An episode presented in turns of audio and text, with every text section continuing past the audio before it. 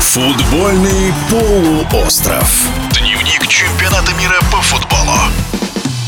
Из группы «Б» чемпионата мира в игры на вылет попали Англия и США. Родоначальники футбола в последнем туре победили Уэльс 3-0, а сборная Соединенных Штатов взяла верх над Ираном 1-0. Англичане в 1-8 финала турнира в Катаре встретятся с Сенегалом, а США с Нидерландами. В эфире спортивного радиодвижения заслуженный тренер России Ренат Белелединов.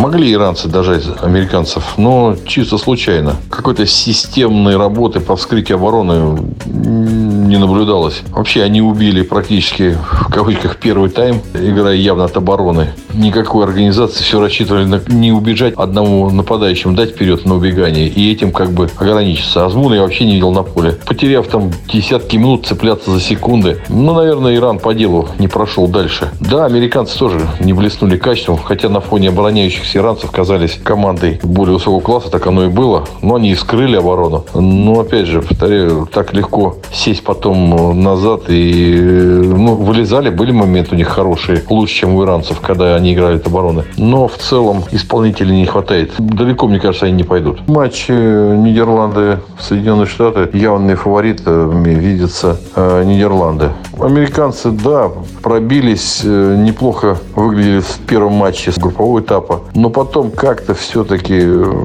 опускались в качестве игры, уже эмоции не спасали. Англичане уверенно выиграли группу. Э, вышли на Сенегал.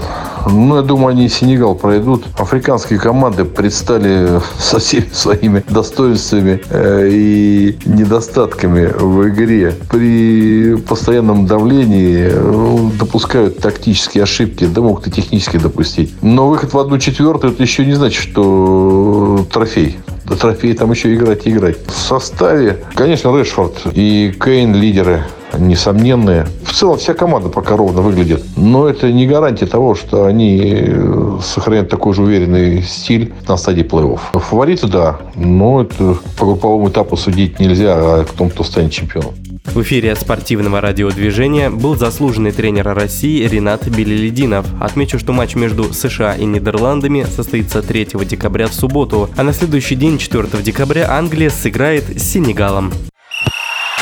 Футбольный полуостров. Дневник чемпионата мира